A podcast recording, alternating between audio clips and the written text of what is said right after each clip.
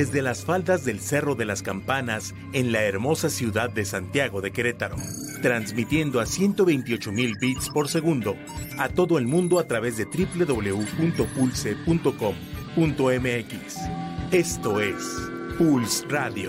Conecta distinto. Un producto de Pulse Network Media.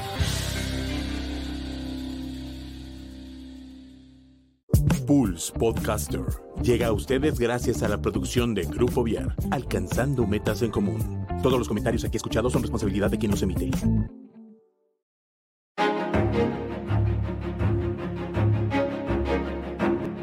Esto es Zona de Arte.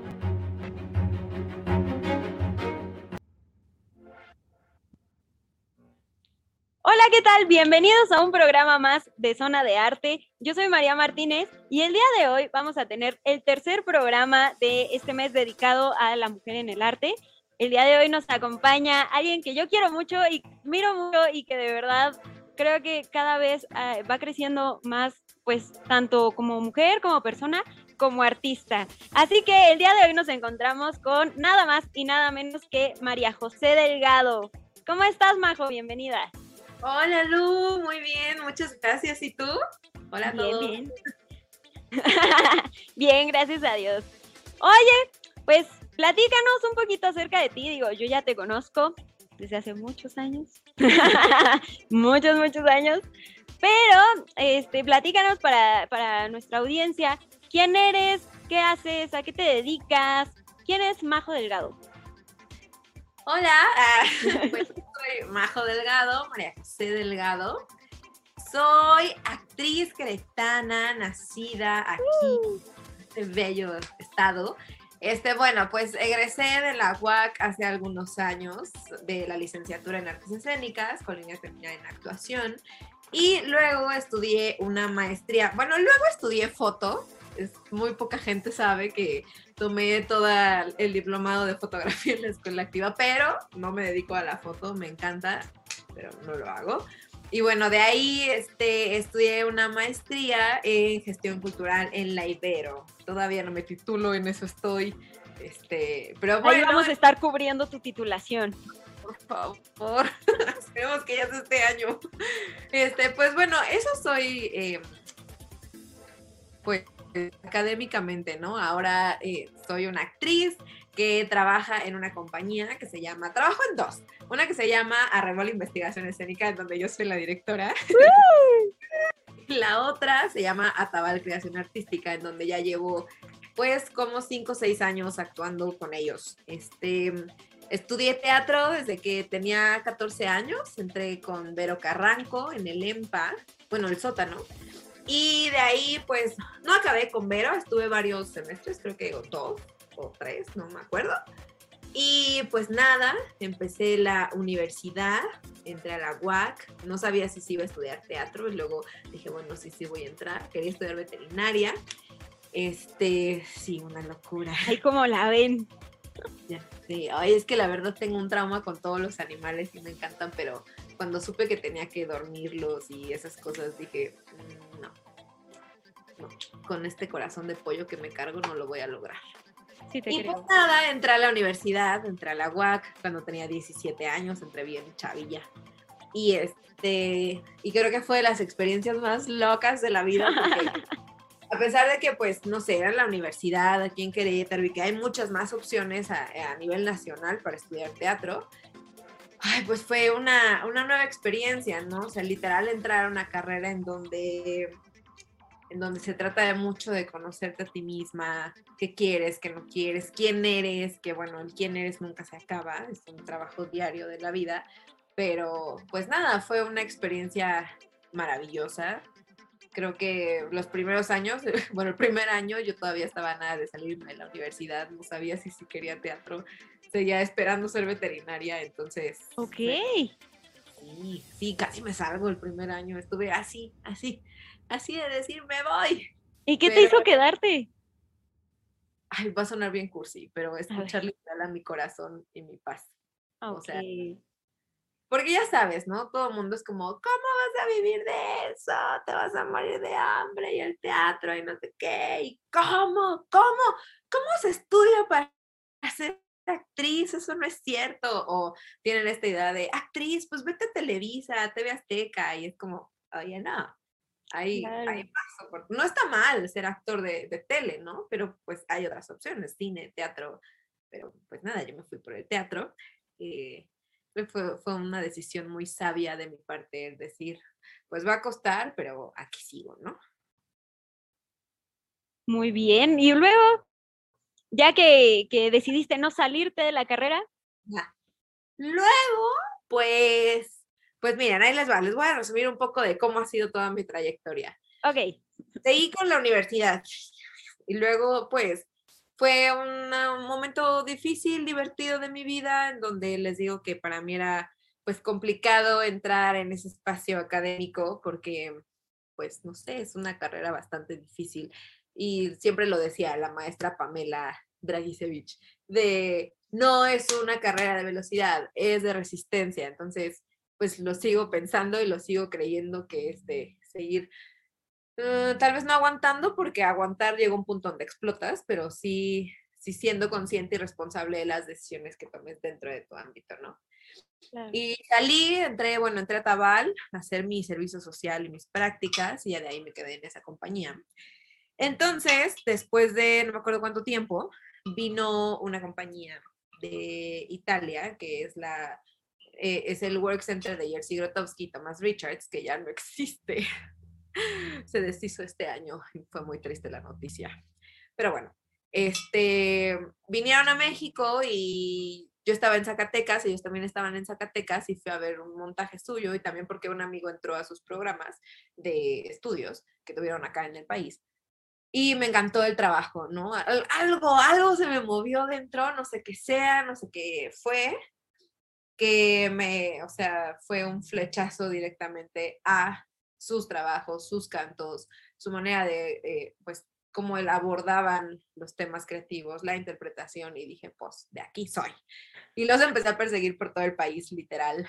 Okay. Fui a México, a Guanajuato, me fui a Guanajuato, y, y pues Mm, hice muy buena conexión como con ellos, los integrantes, y me invitaron a un taller, a un workshop que hubo hace no me acuerdo cuántos años, de un mes entero, ¿no? De trabajo, de creación de un... Y dije, pues, pues bueno, acepto el reto, me voy a ir a Italia. Y entonces, pues ya fue lo que todo el mundo conoció, los buñuelos, maravillosos buñuelos. Además es receta familiar, ¿no? Es receta familiar. Sí, sí, de hecho ya con toda una marca, o sea, se llama la fábrica de buñuelos, pero bueno, eso es otro tema. Pero, a ver, paréntesis con la fábrica de buñuelos. Cada fin de año salen los buñuelos y de verdad están deliciosos. Se los digo este porque... la verdad, está en veremos si va a haber buñuelos, porque es muy pesado, muy pesado hacerlos. Entonces, pues... Yo me voy a ayudarte a hacerlos, Majo. Estamos dentro. Muy bien.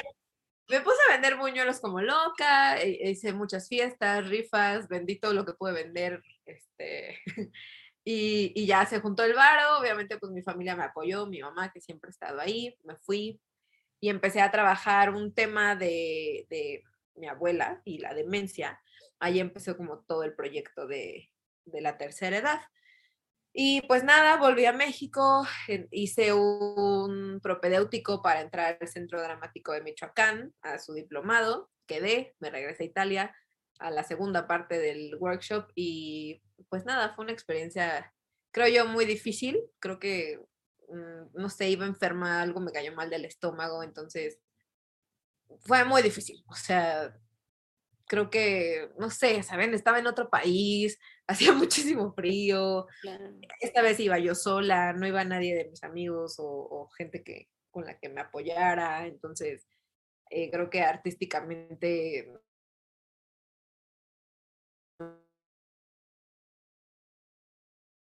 allá porque, o sea, bueno, sí sé, pero no sé por qué dije voy a querer ir a un workshop de canto y actuación si yo no canto nada.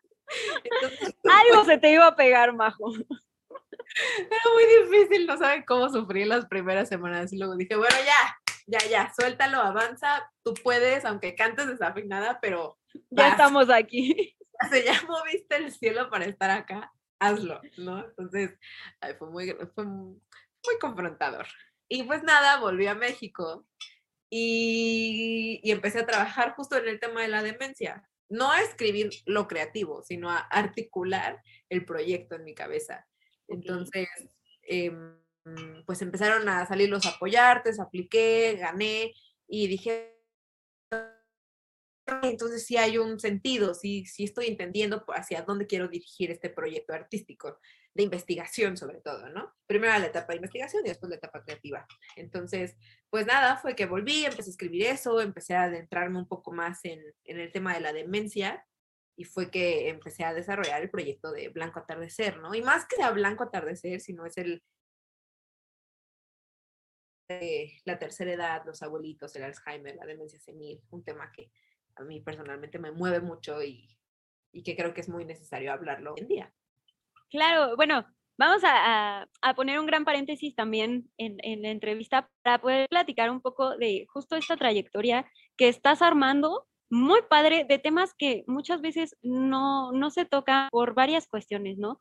Una es, pues a lo mejor como la falta de trabajo sobre ese tema, y la otra es que son cuestiones muy fuertes, ¿no? O sea, como el, el pensar en, en la, la, etapa senil de alguien es como algo, siento yo, muy sensible. Sin embargo, para los que no conozcan a Majo, si nos están escuchando o viendo de otras partes, pues del país o, de, o del mundo, ¿qué tal? Eh, un saludo. Pero para los que no conozcan a Majo y, a su trabajo, ella se ha enfocado en los últimos años justo a lo que nos comenta, ¿no? Al trabajo del el cuidado de la, y la atención que, que, tenemos o que a veces no tenemos con la, con la gente de la tercera edad. Eh, hablando como de esta, de esta parte de la, de la memoria y de, de la tercera edad, pues justo eso, ¿no? Como la paciencia del trabajo y todo que, que muchas veces no tenemos y que sí deberíamos como tener súper la, la gente de la tercera edad. Platíganos, por favor, Majo, porque digo, ahorita está, y de hecho está ahorita en temporada Blanco Atardecer, que también nos vas a platicar un poco de ese proyecto que está padrísimo, pero cuéntanos como todo este pues, proyecto que nos comentas de, de, de este tema tan, característico y con este enfoque que le estás dando? ¿Cómo surge? ¿De qué trata? ¿Cuál ha sido como el proceso para llegar hasta ahorita? Mm, creo que, bueno, no creo. Bueno, sí. eh, las experiencias pues que tenemos en nuestra vida misma, ¿no? Son las que nos llevan a, a ejercer eh, los proyectos que tengamos. Y pues literal fue la vida la, la que me puso ahí, pues yo fui criada por mis abuelos, mi mamá trabajaba mucho y pues ellos me llevaban a la escuela, me cuidaban y mi relación con ellos fue, fue muy fuerte.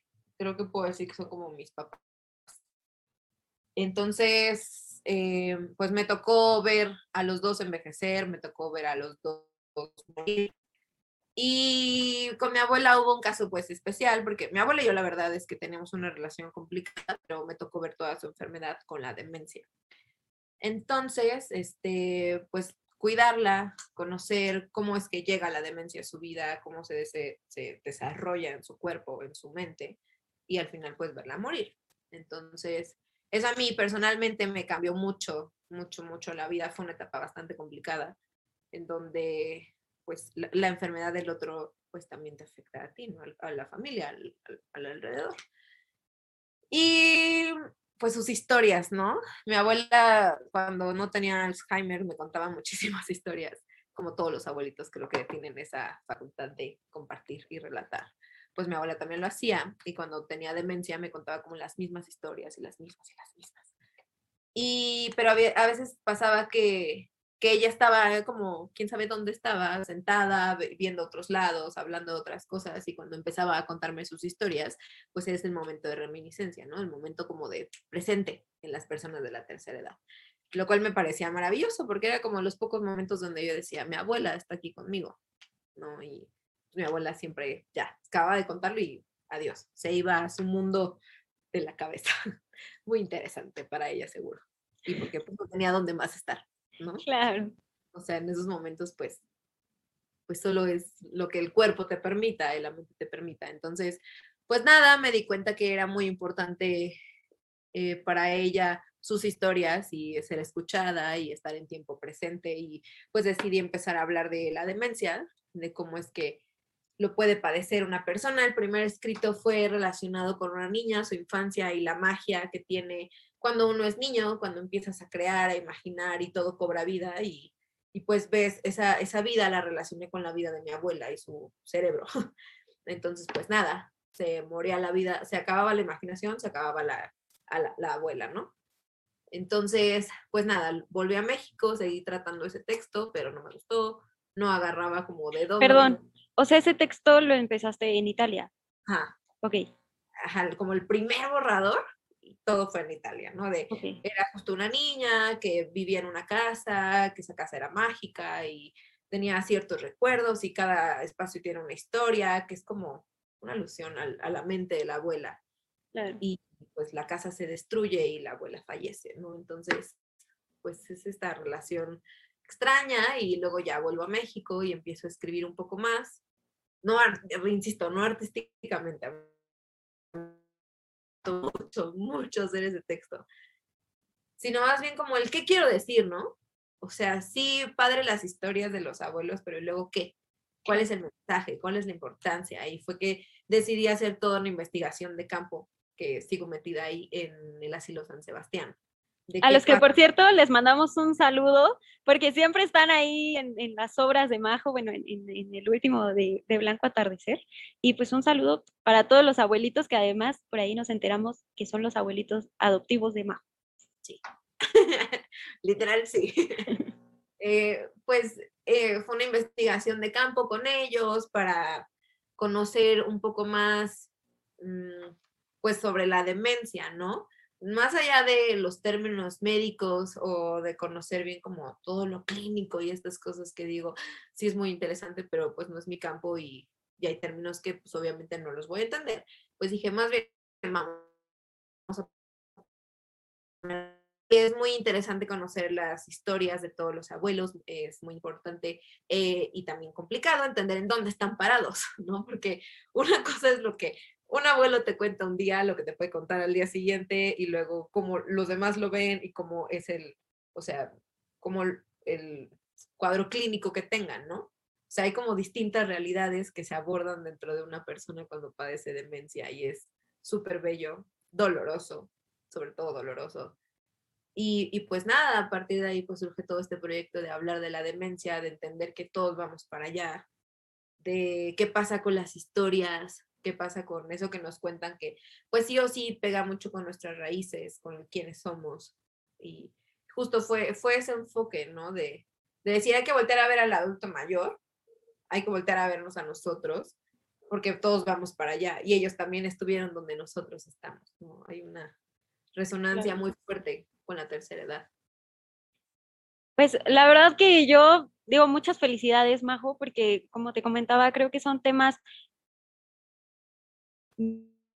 bien delicados y por lo menos lo que me ha tocado vivir eh, aquí en Querétaro, muy poco tratados.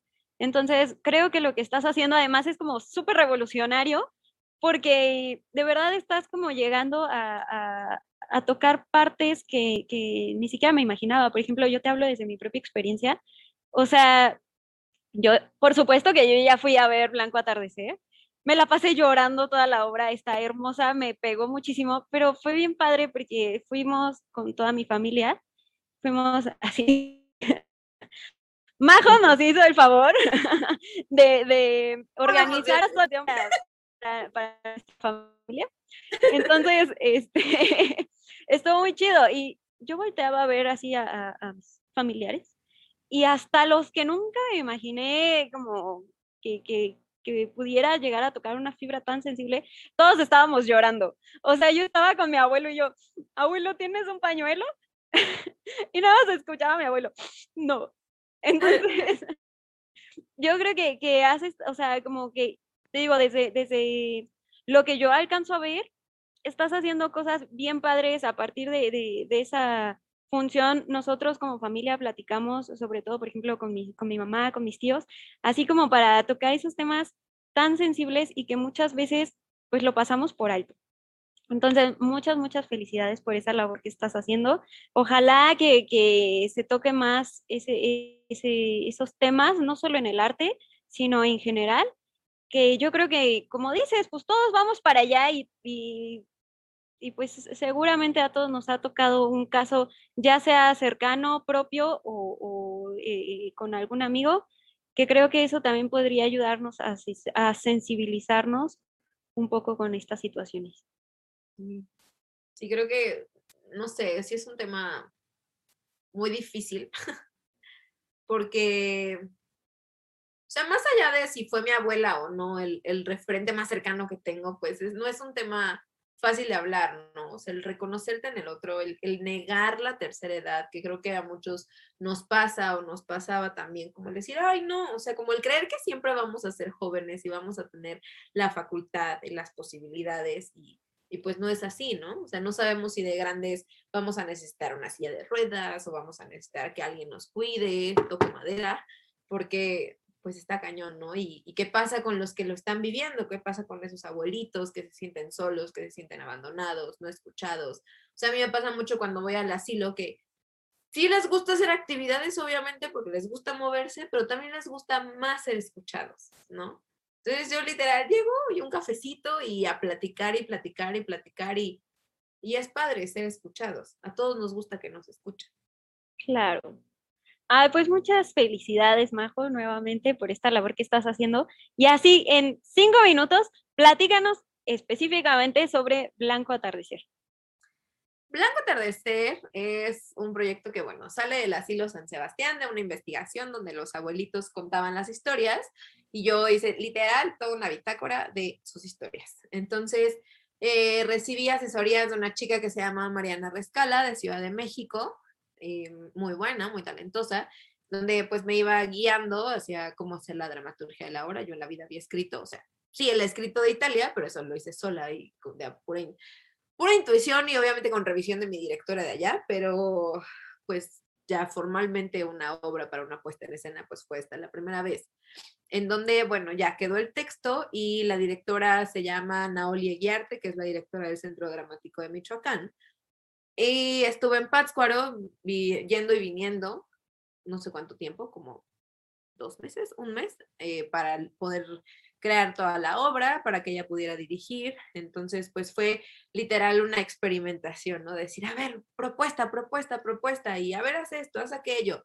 Porque creo que justo lo, lo platicábamos mucho, ¿no? Así es la memoria, así es el recuerdo. El recuerdo es fragmentario, el recuerdo llega de repente, dices, ah, me acordé de esto y nada es tan exacto dentro de los recuerdos. Entonces la obra es, está contada en cuadros. Em, como los recuerdos, son pequeños fragmentos de situaciones en específico que pasan con, em, pues con la demencia en la familia, en lo individual y en quien lo padece. Además, pues la obra justo carga con este, esta dirección, este discurso de que sea un espacio en donde el público entre y se sienta parte de, ¿no? O sea, el punto es tener a la actriz, ¿no? O sea, tenemos una separación creo que como de un metro y algo, con Susana a distancia todo bien. Porque el punto es que el, público se sienta parte de la obra, en donde alcancen a ver los detalles de las carpetas, de el olor, la veladora, los santos, las cobijas, o sea, todos estos detallitos que, que son característicos de los abuelitos. ¿No? Entonces, después de eso va Blanco, cuenta la historia de Macaria con su abuela, que fue diagnosticada con demencia. Entonces, pues literal es conocer el lado crudo de la enfermedad, el lado real. No digo que todo el tiempo estemos mintiendo sobre la enfermedad, ¿no? Pero sí este lado que no, no muchas veces vemos. Claro, claro, y tocando además como, como esto que platicábamos, ¿no? Muchas veces no solo la enfermedad afecta a, pues, al individuo, sino a todo el entorno. Entonces, eso también es algo que, se toca mucho en Blanco Atardecer y yo creo que, que también más de una persona se ha de sentir identificada y eso ayuda también a que no se sientan solos, ¿no? Porque cuando estás en esa situación, híjole, ha de ser súper pesado, digo, afortunadamente no me ha tocado como vivirlo tan directamente, pero sí me ha tocado que, que pues muchos amigos míos o, o, muchos este, pues familiares lo han vivido y sí es como, hay una situación muy fuerte donde también tú como, como familiar te sientes, pues no sé, como, como, como frustrado de no puedo hacer nada o estoy solo, nadie me entiende. Entonces creo que también esta parte sirve como apoyo para quienes están en esa situación. Te digo que no, que no es como el individuo, sino el, el, el entorno del individuo. También creo que es una labor bien padre el que, el que se sientan entendidos, ¿no? Sí, creo que es súper importante como la contención eh, en este caso. Eh, hay como varias vertientes que yo he encontrado a lo largo de, de, las presentaciones, del crecimiento que ha tenido el proyecto, porque pues es un proyecto que tiene mucho que ver con la salud. Entonces, pues justo, ¿no? Eh, ha funcionado mucho para gente que conoce a, él ya sabe, el amigo del amigo que sabe qué tal tiene. Entonces, a ver, vamos a ver. Entonces, me ha pasado mucho que es como, ay, gracias, porque ahora entiendo un poco más, ¿no? No, no les voy a decir que Blanco les va a enseñar así, de este es el mundo, porque no, pero creo que es un gran acercamiento también con los familiares de que, ok, ahora qué pasa. Entonces, lo que sucedió con la temporada pasada fue que se además del asilo San Sebastián, entró el centro geriátrico Sinancay. Entonces, el punto es que podamos también em, como direccionar a las personas que necesiten apoyo, ayuda, eh, tanto para ellos como seres humanos como para sus familiares, ¿no? Entonces, porque también yo, yo lo viví, ¿no? Mi familia lo vivió y he conocido varias personas que lo están viviendo ahora, que es como, ya no sé hacia dónde, porque literal se desmorona el mundo. Entonces, es un sacrificio de vida el cuidar a alguien, pero creo que es de los sacrificios más grandes de amor que uno puede hacer. Hay mucha gente que lo puede criticar, ¿no? Como el cómo, o como no lo veas como un sacrificio, pero pues sí, o sea, uno, uno sacrifica cosas a veces no le queda de otra y a veces por elección. Y creo que es con mucho amor el cuidar al otro en sus últimos años. Y también está padre y creo que es muy saludable encontrar espacios donde esa persona también pueda proteger su integridad, su salud mental, sus emociones, porque, y el cansancio también, ¿no? O sea, como encontrar un apoyo. Y creo que eso también es un apoyo.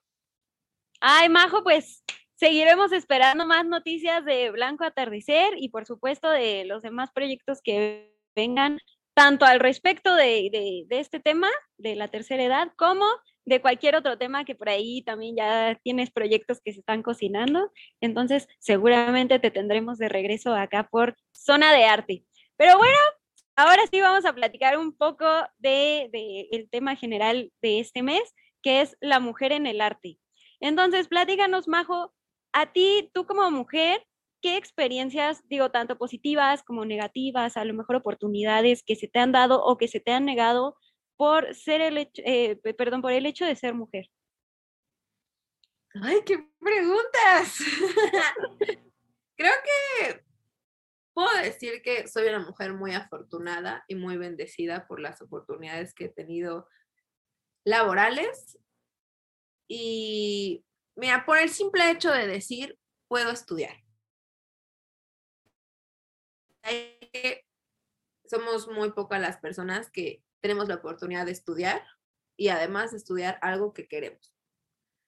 He conocido muchos casos cercanos de gente que ha querido, mujeres, que han querido estudiar teatro, ser actrices y por razones familiares, personales y por posibilidades económicas también, porque sé que no es una carrera fácil, donde no llueve el dinero, que dicen no. Entonces creo que desde el momento de decir, puedo estudiar y puedo estudiar lo que me gusta, siento que es una gran bendición y una gran oportunidad de vida. Em, creo que a lo largo de mi carrera, no puedo decir que me ha ido mal. Obviamente tampoco es como que ha sido el trabajo más sencillo de la vida, donde no han venido crisis o frustraciones, o donde quería decir, ¡ah! No, quiero. Porque no, sí ha pasado, sigue pasando, y estoy segura que seguirá pasando, pero bueno, todo con calma, responsabilidad y, y decisión se pueden afrontar, creo yo, y apoyo. Eh, creo que como mujer, em, me ha tocado mucho esta parte de, como es bonita, es güerita, pero no es güera porque es pintado. es el, el que la gente cree que tienes las oportunidades en la vida, ¿no? Y, pues no, no es así. También uno tiene un cerebro, uno tiene una historia de vida, tiene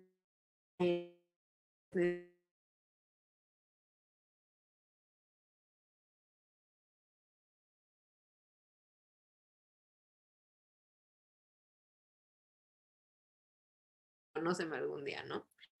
Creo que eso ha, pasado no solo conmigo, con otras mujeres que también me han compartido esa opinión de que pues piensan que porque soy alta y bonita, eh, bailo bien y soy bonita y solo sé hacer eso, solo sé bailar bien o actuar bien o qué es el bien o qué es el mal, ¿no? claro. Este ámbito. También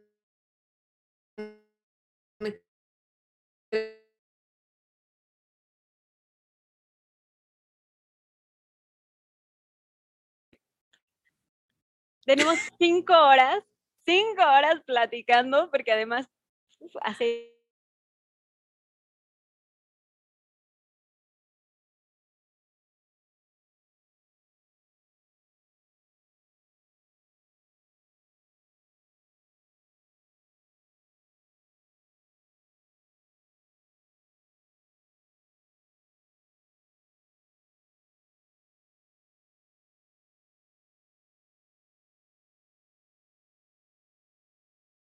intentaba, bueno, cuando me fui a Italia, pues obviamente busqué recursos, busqué dar talleres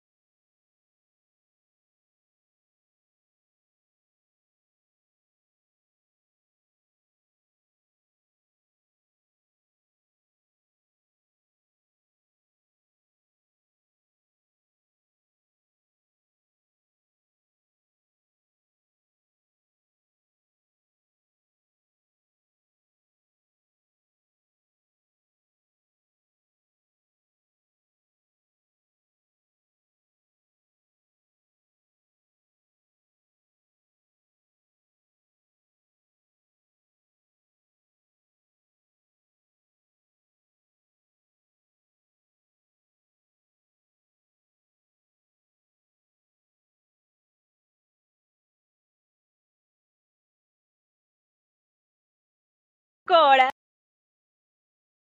cinco horas platicando, porque además hace muchísimo que no. Mi abuela y yo la verdad es que tenemos una relación complicada, pero me tocó ver toda su enfermedad con la demencia. Entonces, este, pues cuidarla, conocer cómo llega en su vida, cómo se, se, desarrolla en su cuerpo, en su mente, y al final pues verla morir. Entonces, eso a mí personalmente me cambió mucho, mucho, mucho la vida. Fue una etapa bastante complicada, en donde pues la, enfermedad del otro pues también te afecta a ti, a la familia, al, al alrededor. Y pues sus historias, ¿no? Mi abuela cuando no tenía Alzheimer me contaba muchísimas historias, como todos los abuelitos creo que tienen esa facultad de compartir y relatar. Pues mi abuela también lo hacía y cuando tenía demencia me contaba como las mismas historias y las mismas y las mismas. Y pero a veces pasaba que que ella estaba como, quién sabe dónde estaba, sentada, viendo otros lados, hablando de otras cosas y cuando dentro de cierto rubro y que es, es algo que dices, no, no, no está bien que uno reciba oportunidades a cambio de cosas que te hacen sentir incómoda, que te hacen sentir insegura, que, que dices, no está bien, no está chido que te apoyen solo por ser bonita o solo por tener un buen cuerpo. Deberían apoyar por el hecho que tú presentas un proyecto, por el hecho que te vas a estudiar, por el hecho de que no eres una muñeca que necesita que le paguen. No soy una prostituta. No está bien, ¿no? Y también a las prostitutas, mis respetos hacia esas mujeres, siempre, siempre las voy a respetar. Pero, ¿sabes? También, o sea, esto, este comentario, ¿no? Que acaba de decir como no soy una prostituta, ¿en dónde tienen a las prostitutas también, no? O sea, como claro. de la sociedad, la, la, la, la es como, ay, ¿por qué ven a la mujer como objeto de, dinero, de sexualidad, de... ¡Ah! No, no está correcto, no es correcto eso, es, es muy doloroso, causa mucho coraje. Y, y, eso me pasó muchas veces y me sigue pasando. Lidiar con el límite de los hombres y de ciertas también, o sea, de varias personas de decir, no tengo por qué darte mi cuerpo o mi imagen o lo que sea para que tú me apoyes. No es justo porque yo estoy trabajando en proyectos, yo estoy trabajando en sacar adelante eh, cosas, ¿no? De la chamba. Claro, y también lo que platicábamos hace unas horas, ¿no? O sea, incluso eh, limitaciones, supongo, laborales, este, ay, se me fue la palabra, eh, artísticas, pues, que, que tienes por el hecho de ser juzgada por cómo te ves, ¿no? O porque si eres muy femenina o no eres muy femenina, en lugar de ver como tu capacidad técnica, tu capacidad artística, ¿no? Por ejemplo, lo que comentábamos, es que te ves güerita, estás demasiado güerita, estás demasiado bonita para el papel. Es como, sí, pero sí sabes que puedo actuar, ¿verdad? sí sabes que a eso vengo. Una vez en la prepa, me, por eso me choca mi preparatoria y no voy a mencionar su nombre, la verdad. no quiero problemas. Pero, o sea, una vez me acuerdo que pues en la prepa eh, era una preparatoria pues más de, de, negocios y cosas así, ¿no? Y el hecho de que me preguntaban, ¿tú qué quieres ser? Y yo dije, actriz. ¿Qué? Tú solo vas a ser actriz y vas a tener un buen papel porque te vas a acostar con tus directores, porque así es el medio. Y yo, Solo vas a tener ciertos papeles porque eres bonita, porque tienes un buen cuerpo. No por la capacidad que tengas de convertirte en un personaje. No sé, esas cosas es como... Claro, además, híjole, ese, ese comentario, porque también estamos, nos dimos cuenta, Majo y yo, que asistimos a la misma prepa. Entonces, entonces, más o menos estábamos como ubicando personajes y lo, lo, triste y lo que a mí me llamó muchísimo la atención es que quien le hizo ese comentario fue una mujer. Entonces, que nosotras mismas estemos como permitiendo eso, en lugar de que le haya dicho, oye, este, pues aguas, porque te puede pasar esto, pero tú no cedas, o sea, tú lucha por tu integridad, tú lucha por lo que quieres, o sea, que entre nosotras mismas nos estemos echando eso, en pleno siglo XXI, pues sí está como como para pensarse, pero pues creo que afortunadamente existimos más mujeres que es como, no, o sea, tú échale, yo Majo reconozco tu capacidad artística y sé, o sea, yo sé que puedes transformarte en lo que te pida el papel. Entonces, como irnos motivando de esa, de esa manera, ¿no? O sea, como ver más qué es lo que tenemos que trabajar, que, que como seguir fomentando eso que estamos luchando día a día por, por terminar. Claro, o sea, creo que es muy fuerte la competencia, ¿no? Que, que existe hoy en día en, todos lados. No sé ni cómo decirlo, porque, porque hay temas que digo, ah, uno ya no puede opinar porque todo está mal o todo está bien, entonces a veces son muy agresivos los comentarios, pero bueno, aquí estamos. Creo que, o sea, el, el nivel de competencia, el nivel de decir como, tú eres mi, eh, o sea, el objetivo que tengo que eliminar, ¿no? El decir, voy a eliminar a esta persona, esta persona, esta persona, porque no me dejan avanzar y no me dejan triunfar. Y es como, pues, ¿qué es el triunfo? ¿Qué es el trabajo? ¿Qué es el avanzar? O sea, se supone que no se trata de, o sea, no sé cómo decirlo, o sea, no se trata de hacer menos al otro para entonces tú engrandecer tus actos, ¿no? Porque no va por ahí, creo yo, ¿no? Y eso va en hombres y mujeres va vámonos parejo, ¿no? O sea, creo que lo, chido sería como crear redes de trabajo, redes de apoyo, redes de construcción, empezando con uno mismo, siempre creo yo que siempre es partiendo de, uno, de la premisa del, primero, pues lo que hay aquí adentro para poder apoyar al otro, que tu base esté bien plantada, que tu corazón esté bien plantado, que eso que crees sea lo que creas, y no sea como, ay, ya borrego. Que claro, es bien difícil no ser el borrego, ¿no? Yo he vivido mucho tiempo el borrego y de repente decir, no, creo en mí, creo en mi discurso, creo en lo que yo quiero, también es, es un acto de rebeldía, es un acto de, justo, pues encontrar estos espacios de, de resistencia, ¿no? Creo que es importante encontrar esos espacios de resistencia en uno y encontrar con quién puedes resistir, ¿no? Con quién puedes crear, con quién puedes luchar en, en comunidad, tejer, algo así. La verdad que sí, o sea, yo comparto tu opinión al 100%. Y por ejemplo, hablando ahorita de estas redes de trabajo, platícanos un poco cómo han sido tu experiencia de redes de trabajo con otras mujeres inmersas en el arte. ¡Ay, bien padre! no me puedo quejar, al menos de ese lado. ya después haremos otra sesión terapéutica para quejarnos de otras cosas. pues desde mi, mis, yo creo que mis primeros acercamientos a clases artísticas fueron con mujeres. Hoy en día yo me sigo llevando con varias maestras que digo, ay, gracias por haber aparecido en mi vida. No seguí ese camino porque había mucha frustración en mí, creo yo, y que dije, no, tal vez la danza y yo no, la pintura y yo tampoco, el canto tampoco, a ver, teatro, y el teatro literal fue un espacio de, mucho crecimiento y de mucho acompañamiento, sobre todo con mujeres. Casi todas mis maestras fueron mujeres, ¿no? Vero Carranco fue mi primera maestra de teatro. Y luego en la universidad, pues no tuve tantas maestras de teatro, pero, eh, bueno, eso es punto de aparte, pero a nivel laboral, profesional, la mayoría han sido mujeres las que me han dirigido. Y me encanta ver mujeres que admiro quiero que tengan la batuta, ¿no? Uno siente esa emoción de decir, venga, vamos a hacerlo, claro que sí, confío en ti, yo también quiero, o sea, el, que persona te motiva a ser mejor persona es maravilloso, ¿no? Eh, yo lo he encontrado mucho en, en, varios montajes, también me han dirigido hombres, de los cuales también he aprendido muchísimo y que ha habido este, este respeto, eh, es complicado. A ver, ¿cómo lo puedo decir? Ha pasado mucho que, que uno cree que porque es el director eh, o directora, tienes que obedecerlo así, tal cual, ¿no? De que esto, lo voy a hacer, ¿no? Y entonces dices, ah, entra esta cosa extraña porque cuando es un hombre te dice qué hacer, a veces pasa esta cosa del ego que dices, tú no me vas a decir qué hacer. Pasa también con las mujeres, a veces a mí me pasaba que decía, ay, pero ¿cómo lo voy a hacer, no?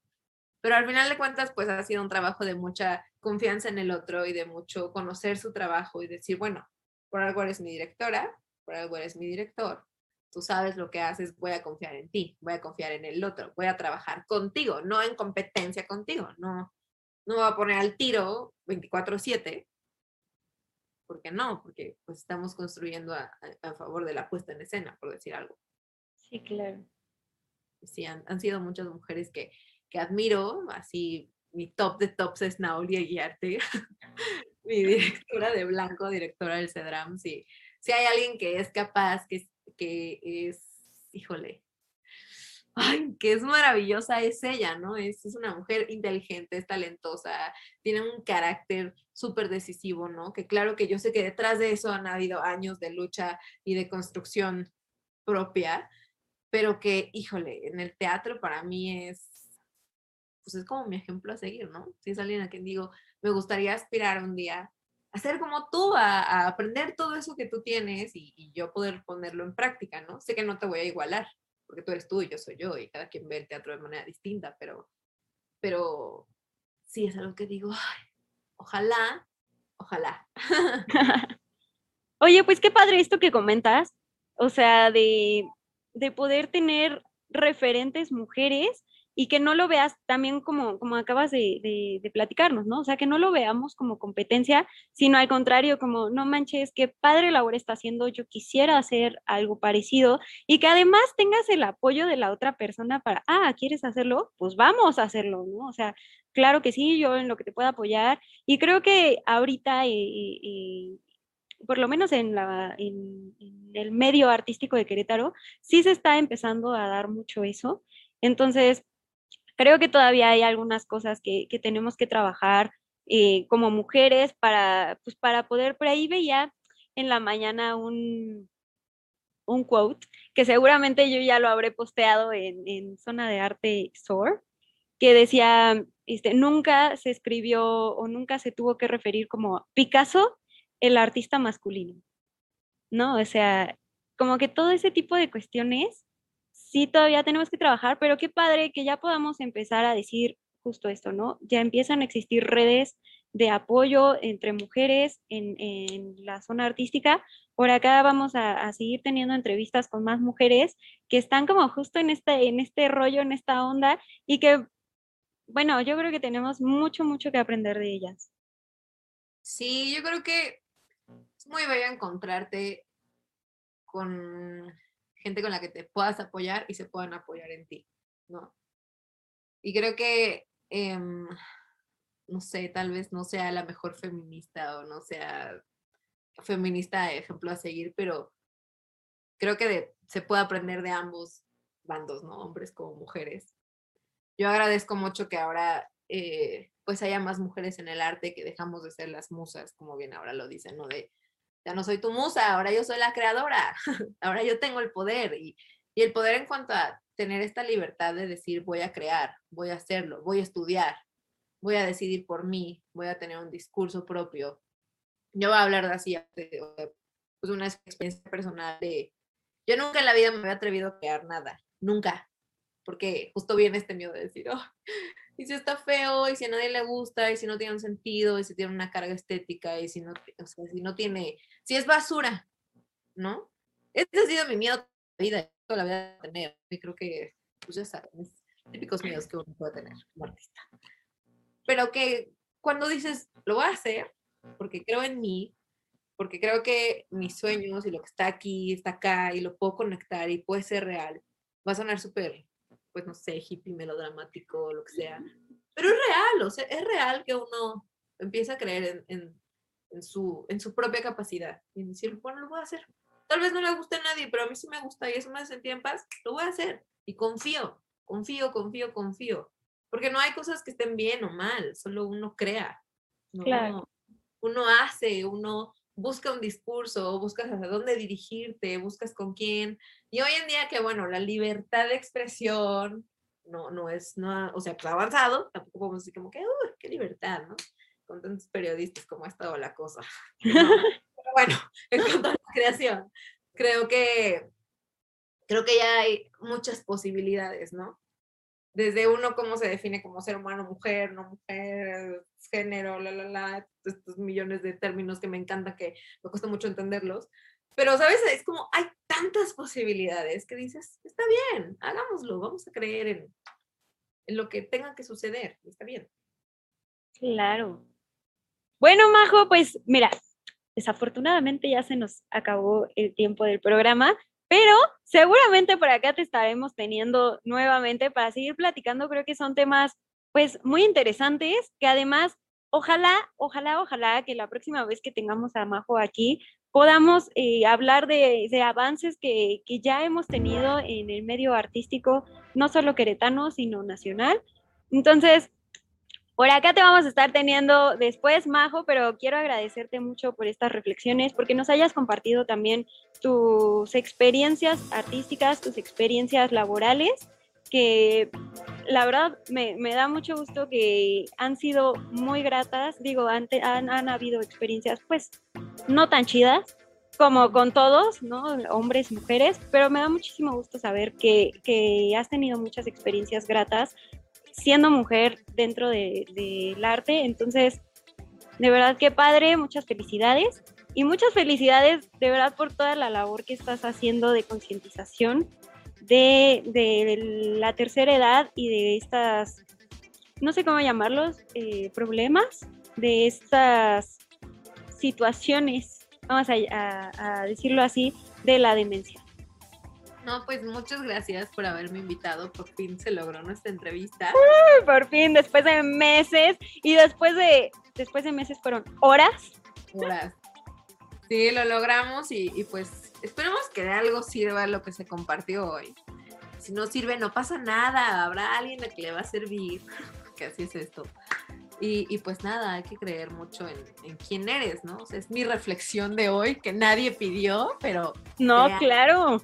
Pero crean en lo que tienen acá y tienen acá, porque tarde o temprano algo bello va a salir y algo que, que de verdad cambia, cambia mucho. Yo, yo no lo pensaba con blanco y, está sucediendo y digo, bien, bien, sigue creyendo más en ti, sí se puede.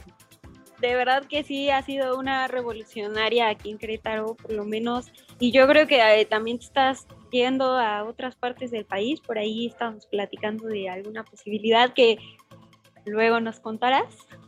Pero de verdad, Majo, muchísimas, muchísimas felicidades por todo lo que estás haciendo y muchas gracias por habernos regalado estos minutos de tu tiempo. Gracias por invitarme. bueno, pues como les comentaba, ya se nos acabó el programa. Muchas gracias a todos los que nos escucharon, muchas gracias a todos los que nos vieron, este, pues no en vivo, pero sí en la transmisión en vivo de, a través de Pulse. Muchísimas gracias a nuestro productor Miguel Olvera. Miguel, te mando un beso y un abrazo. Y pues nada, por aquí nos estaremos viendo para el siguiente programa.